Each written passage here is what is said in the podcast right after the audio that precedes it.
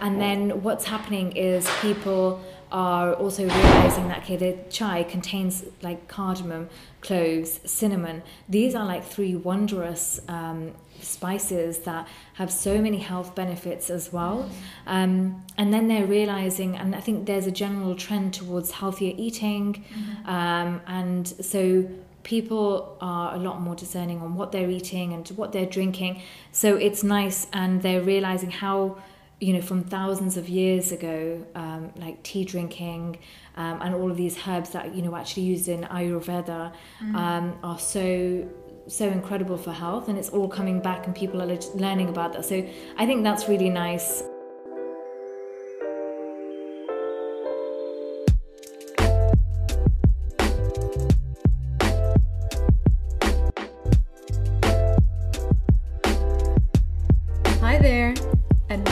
Rambrianium and Beautiful, a food for thought blogging platform and podcast. My name is Anissa, and this podcast provides inspirational conversations about topics that matter with people from different walks of life. So people who dare to keep their lives real and share what gives them inspiration in doing that. So stay tuned. In this episode, we will be talking about tea. Not just any type of tea, but specifically the story of the blush pink colored Kashmiri chai. Joined by London-based Pink Tea Cafe founder and owner Tabassum, we dig into the different layers and depths of chai. She covers so many aspects of its rich history and legacy in the midst of the in the West, normalized chai latte beverages you are probably familiar with. So, if you get the chance, pour yourself a decent cup of tea at home or to go, and let's get that real conversation started, shall we? Thank you, Tabassum, for joining Rambrianium Beautiful. For the listeners, I'm holding a cup of Kashmiri chai. We're going to have a conversation with the founder of Pink Tea Cafe. And thank you, Anissa. Yes, so happy to have you on the show. And um, can you introduce yourself to the audience? Yeah, so my name is Kubassam. I'm the founder of Pink Tea Cafe. Um, we have uh, our first physical cafe in Mayfair on North Audley Street, uh, located in Mercato Mayfair, which is actually um, this beautiful eighteenth century church, um, Saint Mark's Church. Um, and the reason I really love it, because Um, the features actually resemble a lot of the features that you find in architecture in Kashmir. Oh, and wow. The reason is actually because Alexander the Great uh-huh. were invaded Kashmir at one point, and so had an influence on the architecture there. Oh, wow. Um, so this church being built in that Greek style, you'll see when you come to the cafe, has these beautiful arches, mm. um, wooden arches, a lot of wooden carvings, um, which are... It's like coincidentally resemble that in Kashmir. Oh, amazing. So that's like a full circle, actually. Yes. Location-wise yeah. as well. Yes. So those is. of you who are keen to visit London, make sure to come to the Pink Tea Cafe. So um, can you share with us what did, what inspired you to actually open the Pink Tea Cafe? So actually, um, so I was in investment banking for twelve years. So I'm from Leicester. I moved to London in two thousand seven. I started working in investment banking on the trading floor, um, doing predominantly foreign exchange and fixed income to central banks, sovereign wealth funds. Mm-hmm. Um, I did that for uh, about twelve years. Wow. And I loved my clients. I never really loved what I was selling. Mm-hmm. And I never really loved the, the role um, and the products behind it. So my heart was never truly in it, but I just loved my clients so much.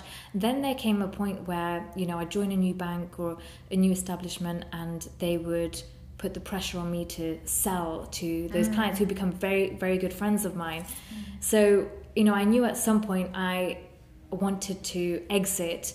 Um, and when I thought about what I wanted to do, it was always something to do with people, because I love to be around people. Mm. And I knew that, you know, the whole client side of it is what I loved, and that was because of the deep relationships, and that was the one-to-one relationships um, that I had established.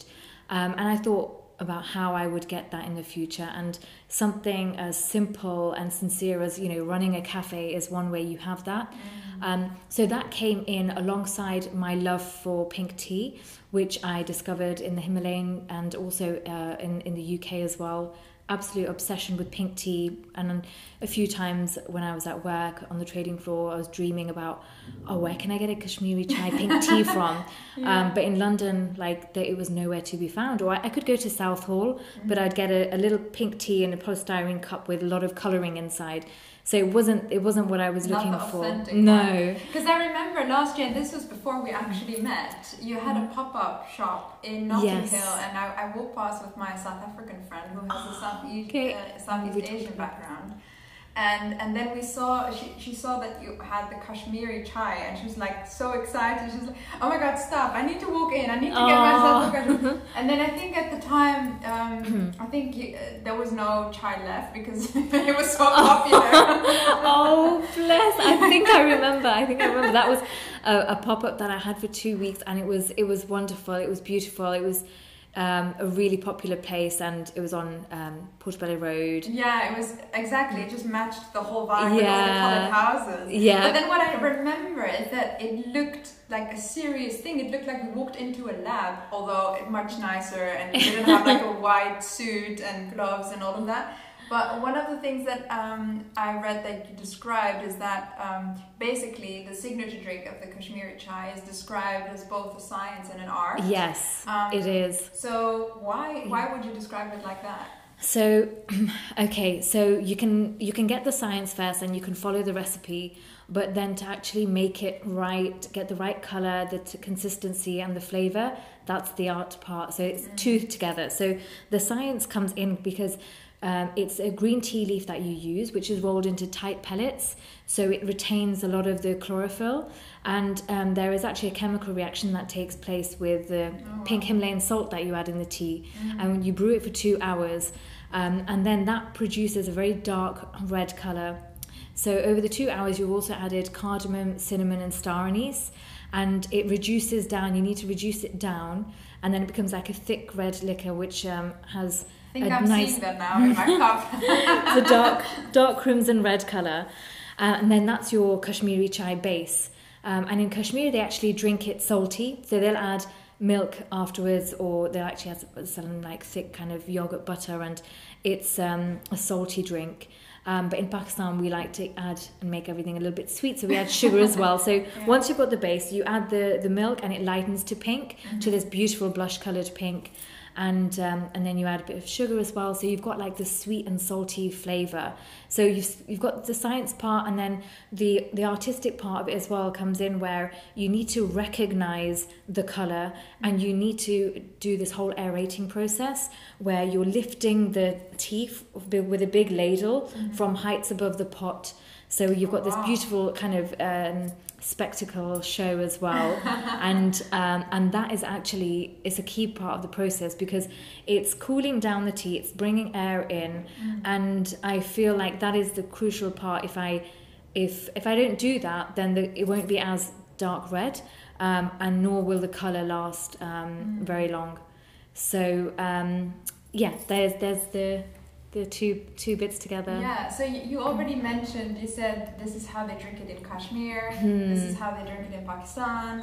Um, so I wonder, what reactions have you received from, from the South Asian diaspora? Yeah, so the South Asian, uh, I think it's it's always a massive compliment when they, they see the Kashmiri chai and they're like, wow, like, so you put a little bit of colouring in, right? And I'm like, no, nothing. So that, that, that always makes me happy. The reaction on the actual taste as well, I think, because it's such a takes so much time and skill to make mm-hmm. that you don't find it that often in places, especially not in central London, uh, where they're making it from scratch and not using a powder or not using colouring. Mm-hmm. So I think that's um, it's always a pleasure, because people really are appreciating the authentic uh, taste, um, the creaminess, and then it's sprinkled with pistachio. That's a key part of the yeah. Um, I just, uh, just had some pistachio. So you have that little nutty crunch after. Yeah. And that's the, the really, you know, that's what made um, me quite obsessed with this drink. Mm-hmm. Um, and yeah, that was kind of when I had decided, you know, years ago, actually, that one day I want to open a Pink Tea Cafe in London. And, and I set up the company years ago, but I was too scared to leave banking, and I didn't do anything for years um, wow. until um, twenty twenty. So, so hold on. So, so let's pause there. So you've set up the company for years. Yes. And then there's a massive pandemic, and then you decide to actually leave your, company, leave your job and, and start pursuing. Yeah, this is so a business. I think you know. How did they go? I think it's actually life events. Mm. Um, that made me think that life is too short to be doing something that you're not passionate about for so many hours of the week. And I'm the kind of person who needs to have that mental stimulation, and I need to be active mm. as well. So, you know, I knew I need to be doing something. Um, and I thought, if I'm not going to start this Pink Tea Cafe now, when when will I? So, you know, I first had the idea, and my notes go back to two thousand fourteen, wow. discussions go back to two thousand fourteen. Then I set up Pink Tea Capital actually in two thousand sixteen, registered it as a company, and then it was actually in twenty twenty that I said, right, I'm going to start working on it now. Uh, but then the pandemic came a few months later, but so I'd already started just before. Um, so um, you know, for, I was looking for a physical space even through throughout that time in twenty twenty, but it was very difficult. Most everything was closed, as mm. you know, and it was also very difficult to get a space as a first timer. Mm. Um, so that was difficult. So then I thought, okay, I've got to do something else. So I tried out some markets. That's when I thought, okay, let me do it on a smaller level. Let me do some pop-up shops first. Um, and then we secured our first physical space here just a few uh, few months ago yeah. now. Yeah, and it's it's amazing. I love the cushions on the floor. You yes. really feel like you're in you, you're on holiday when oh, you walk in. Oh, thank you. I, I mean, that's the feeling that we want to give, because Pink Tea Cafe, um, our mission is to bring joy, inspiration, and a moment of magic. And it's all about chai. Is generally all about um, fostering deep conversations and deep and meaningful engagements. Mm. And there is something else that happens, um, I feel, to the energy of a person and um, to conversations when you're sat having them on the floor mm. compared to on table and chairs. Yeah, I so agree. I love floor seating. And, you know, if, what we want to do uh, is to have, for example, we've got this event tonight, um, which is a chai and poetry night, um, which is um, really something that we want to do on a regular basis. Uh, we also do chai chats with, with people and trying to understand why they do what they do and have a meaningful conversation around their life journey. And um, I want to do Qawwali nights, and Qawwali nights are always on the floor. So the floor seating is a key part of it. Yeah. So, so dipping into the chai chats, what are these about? So um, the chai chats, I've done a few so far, starting just on Instagram before the cafe. Um, and I like to basically have a deep conversation about somebody who's doing something very interesting in their life. Um, it could could be anything. So, for example, one I had last year was with uh, a lady called Alia Khan, who's uh, the chairwoman of um, the Islamic Fashion and Design Council. Um, and then recently I did one in, in the actual cafe with David Bell, who's the founder of uh, the luxury shoe brand Pretty Ballerinas. Um, and it's not just to talk to them about their career or their, their career journey. It's finding that thing that compels them to mm. to go that down that route, um, and find it, because there's always like a why behind it. Mm. And then getting deep into that is what, what I like to do, and that's the heart of what the chai chat is. So it's more like connecting with the purpose. Yes. And enjoying your chai. Exactly, exactly. So it's all over chai, yes. Nice. So um, what I wonder also is, how do you... Um, Um, how do you make sure, or do you actually, I, I don't know, that's a question, um, to sort of celebrate your heritage and your culture in an environment where there's lots of westernized way of preparing chai, if that makes sense? Mm. You already mentioned the powders and the sort of quick fix chais. Yes. Um, yeah. So this is a nice um, bit of education for people, because all the time we're getting people coming in saying, oh, have you got the chai, like the, the chai latte at Starbucks? Yeah. And I'm like, um, well, l- let me give you a little try, and I'll give them a sample, and then I'm telling them exactly how I'm making it. I'm telling, showing them that it's not a powder, this is whole organic tea. These are, you know, cardamom pods, um, and it's cinnamon, whole cinnamon. So it's whole natural ingredients that we're putting in, always using organic Um, uh, in our tea bases as well. So um, it's nice to give them that education on, on, on the whole thing. And I think one of the best things is, is our biggest markets actually, um, because of the location, Uh, non-Asians, so when they come and we have their reaction, that's beautiful as well, because they're like, they're fascinated, especially by the Kashmiri chai, because they would have had perhaps like the masala chai at other places, but the Kashmiri pink tea is unique. So they have, they're sometimes they're like, oh my god, what is this? Like, because it's got that salty and that sweetness, yeah. and um, and it's the like color as well. yeah, the color as well. Yes, yeah. And so it's like nothing like they've ever tried before. So. Um, and that that's really, really beautiful. So that makes them inquisitive, and that gives you a whole conversation. Um, and uh, and that's where, you know, you, whether it's me or any of my staff, I'm always telling them to engage in those conversations and share with them like the whole journey of chai, um, because it is a mix of cultures. Mm. Um, you know, so just a little bit of history. Um, so it was actually back in the eighteen in eighteen twenty-nine. Um, the British didn't want Chinese to have a monopoly on tea, because it was Chinese. It was mostly only the Chinese were basically um, tea drinkers and exporting tea. So um, they took some tea plant uh, tea tea seeds from China, uh, tried to plant them in India, and they tried to cultivate tea. Um, it didn't work. But then a few years later, they found an indigenous plant in the region of Assam. So then they started cultivating tea, mm. and then they started exporting it to London. Um, uh, so this is the time of British India. And then after that point, um, they realized that they need to actually increase the consumption of tea drinking amongst Indians. So in nineteen oh six, the Indian Tea Association was formed, and wow. they made mandatory tea breaks at all the railway stations for the Indian workers to have. Uh, is so, that also where tea time comes from, or is that, uh, does that have another origin? Um, I think tea time might be different, but this was a mandatory tea rest break that was made, and they had to drink tea in those rest wow. breaks. Um, but what the Indians started doing is throwing in their spices and masalas, and that's how chai was Literally formed. Literally spicing it up. Yeah, spicing it up, cooking it on like, you know, a little gas fire. Fire. Adding it, adding exactly, and that's the formation of chai. Oh, so it wow. is, it is, you know, that whole uh, British and um, Indian mix. Yeah. Oh wow. Cultural. And mix. How when you talk about, um, for example, the, the the suppliers you have a relationship with, um, everything that you use to be able to make the the chai. Mm. How um, how would you des- how would you describe their education on everything you just mentioned, for example, versus what we just said about just having a powder, just throwing it in, having some, yeah. some oat milk and some maybe some coffee to make it dirty, and that's it. so, so actually, um, the beautiful part is, is like, um, you know, we're like the tea chefs here.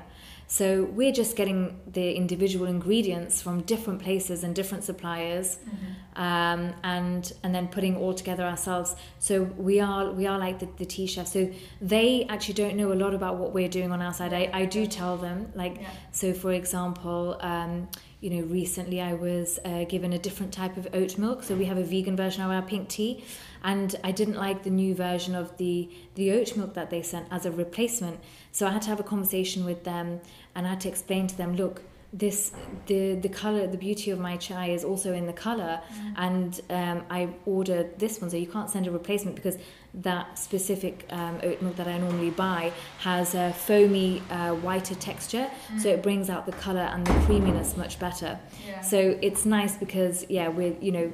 I'm educating the suppliers on this new thing as well, and they're realizing as well, okay, it's not just a regular tea house, it's it's something else, it's chai. Yeah, um, yeah. And also um, the education around we're, we're not just a place where, you know, we put the kettle on, we're making chai on the hob, fresh, on display in the authentic way.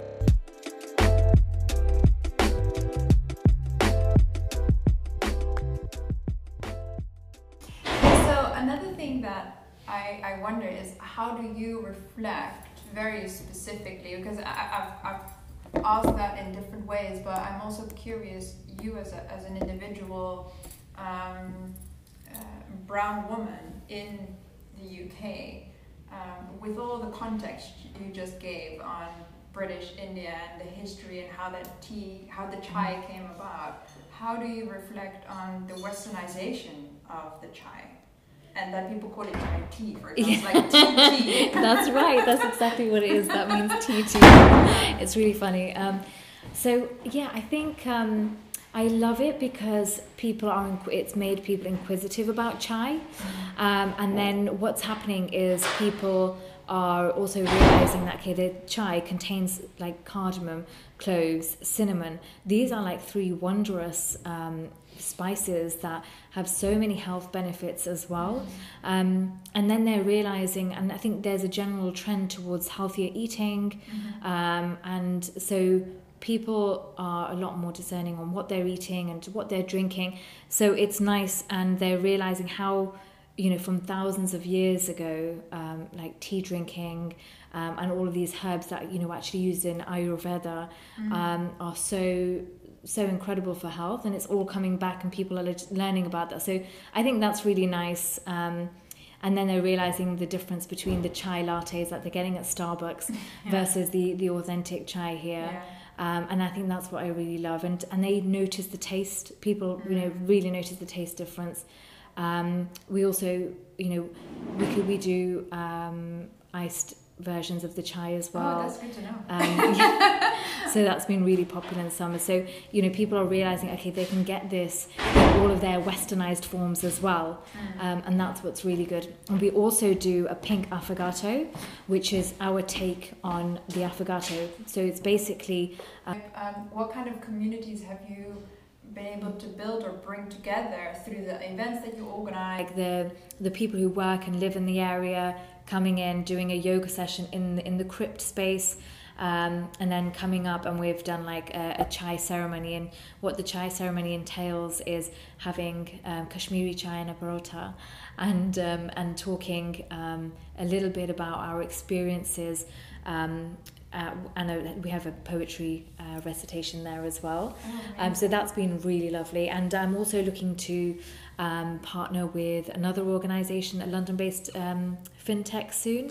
And we're going to do uh, something for, um, actually for mothers, where we're going to host um, in the cafe uh, like a, uh, probably a, a monthly event um, where we can talk about Um, basic things like budgeting, financials, um, and helping their mothers, um, especially mothers from the Asian background, mm. get together and learn more about um, the whole financial thing. So this is with a with a London-based fintech. Wow. Um, so we'll be hosting them. So that will be a really nice event as well. But that sounds also like a full circle, because your twelve years mm. of banking then kind of yes. also gets into, into yes. use. Yep, yep, exactly. That that's definitely. But they're not with the pressure and the environment. Yeah, yeah, true. Wow, yeah, so I'm really good. looking forward to that as well. I think yeah. that would be really nice, and you know, within my network as well, I would love to bring in speakers for that, and uh, and basically be able to give back there. So that would be really nice, inshallah. I was going to ask you, what do you have? What are you looking forward to in the future on the the,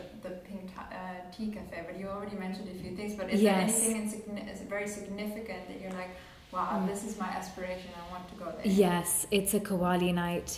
I'm really looking forward to that, and regular uh, Qawwali nights, or at least for like Eid, um, Diwali and celebrations. Mm-hmm. So um, that that's like a big aspiration, because um, I feel like Qawwali, um, the, the poetry, the, you know, the whole, um, the whole concept of it, and with chai, um, with that environment is... it will be so unique in central London. Mm-hmm. So this is uh, definitely my, my next big um, and, big. And for aim. The listeners who, who are not familiar with it, what what is how would you describe Qawwali?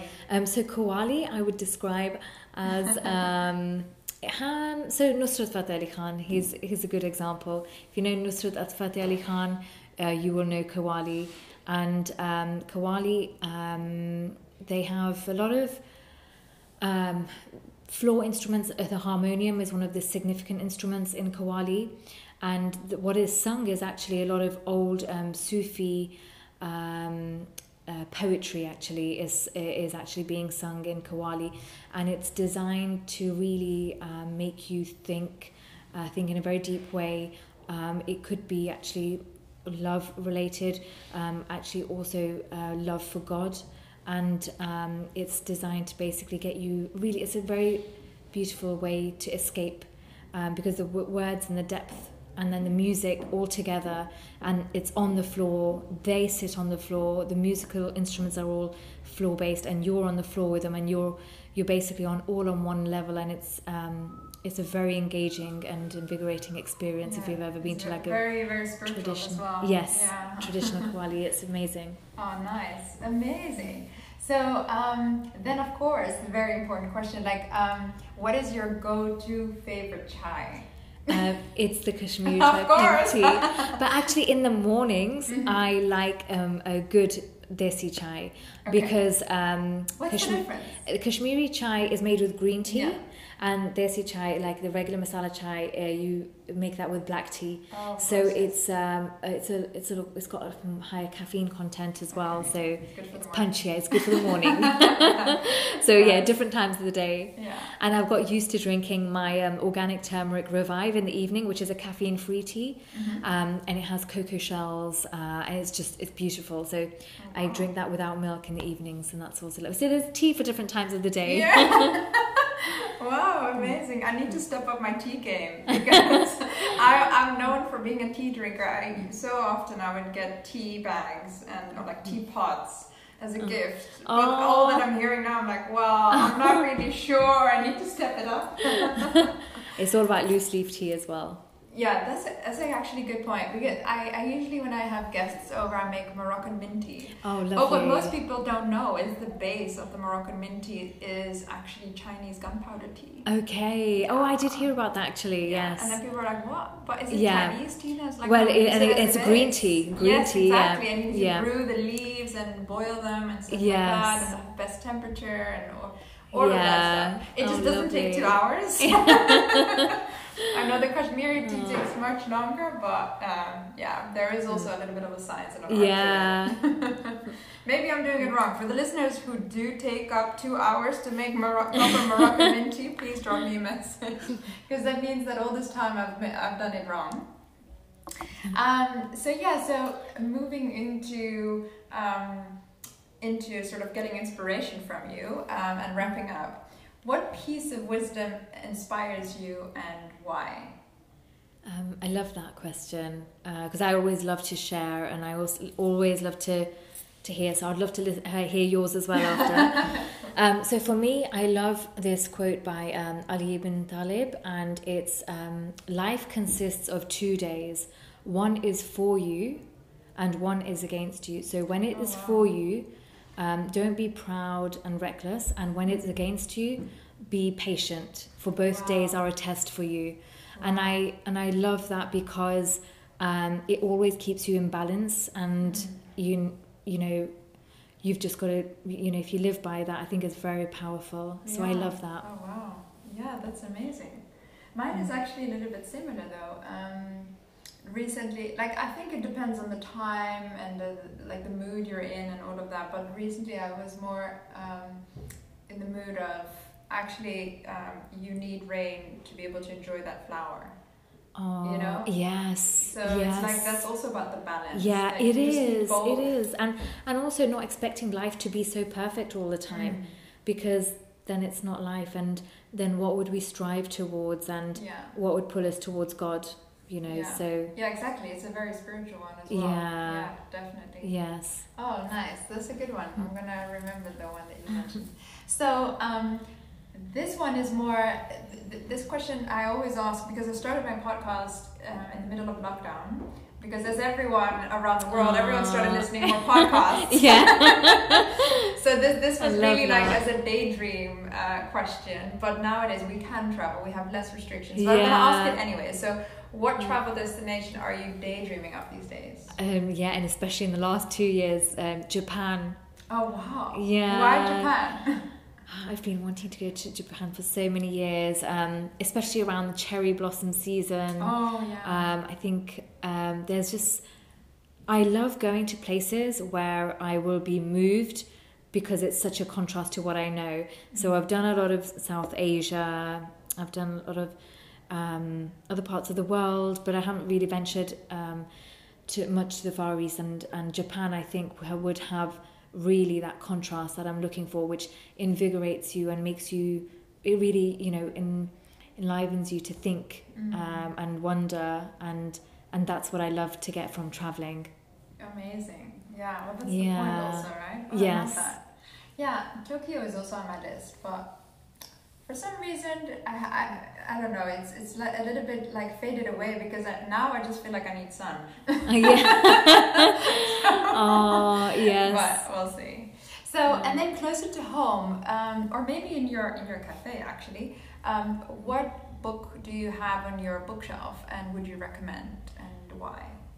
So um, I really love um, The Power of Now, mm. uh, written by Eckhart Tolle. Have you read it? Yeah, I have it in my bookshelf. I haven't oh, read it yet. Oh, read it. um, the reason I love it is because, um, so firstly, I like I can relate to it because the author references um, to God a lot, so I can relate mm. to it. But what he actually gives is practical ways in which you can exercise your mind, which I believe makes it very healthy, so you're not uh, dwelling in the past, and you're not overly thinking about things in the future, and you're just being in the here and now, mm-hmm. and absorbing and connecting with your senses.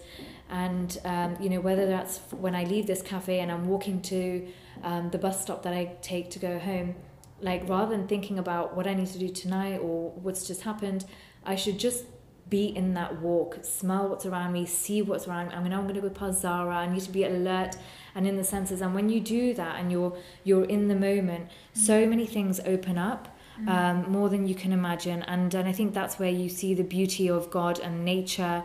Um, and I think, you know, we're we're generally accustomed to be in our minds too much, and we're, we're you know, forced to do that because of technology and social media and phones. So I think um, practicing a lot of the kind of little tips and tricks that he gives in this book, mm. um, I think is really powerful. So I, I love that book a lot. Oh, nice. Okay, yeah. Well, you definitely sold that to me, because it's somewhere behind my bookshelf. Should definitely start opening yeah. it up. And let me know uh, once yeah. you've really absorbed it. Let me know if you you'll yeah, we'll find some we'll quite magical things that happen on your carpet, and then I'll, I'll give you some insights. Yeah, the thing is, whatever every, everything you said on the book, um, I, yeah, I really resonate with that as well. Sometimes it goes in, in phases. That sometimes I'm on, I'm on my bike, and then I all of a sudden look up. I look mm. on, like I see the top of a building that I've never noticed before, yes. because I always look down. Yes, so yeah. I look in my phone, or I look just like my height, but I don't look up. Yeah, or even if you're looking up, you might be thinking about something else. Yeah, for example, yeah. Yeah. And and also looking up at the trees and seeing the branches mm. and all of that stuff, especially when it blossoms, of course. Yes. So yeah, it's actually a good one. Nice. Yeah. Thanks for reminding me. Yeah, of that. I, I love. Yeah, and the listeners. I love that. So nice. Uh, it was such a pleasure to be here in your beautiful cafe.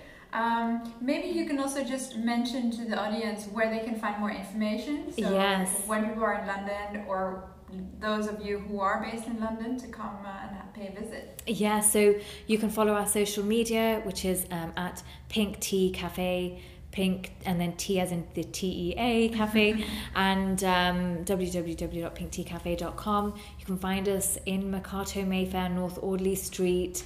Um, and if you come and you've uh, you heard about it through the podcast, please come and find me and let me know. Nice. Um, if I'm not there, then send me a message. And yeah, I, I really look forward to, to meeting all the listeners. And Anissa, this has been really, honestly, firstly, it's an honor that you asked me to do this. And, of course. Uh, and I'm glad it finally happened as well. And it's lovely to see you. Likewise. Thank you so much. And thank you for sharing and also educating us on, on everything chai. Thank you.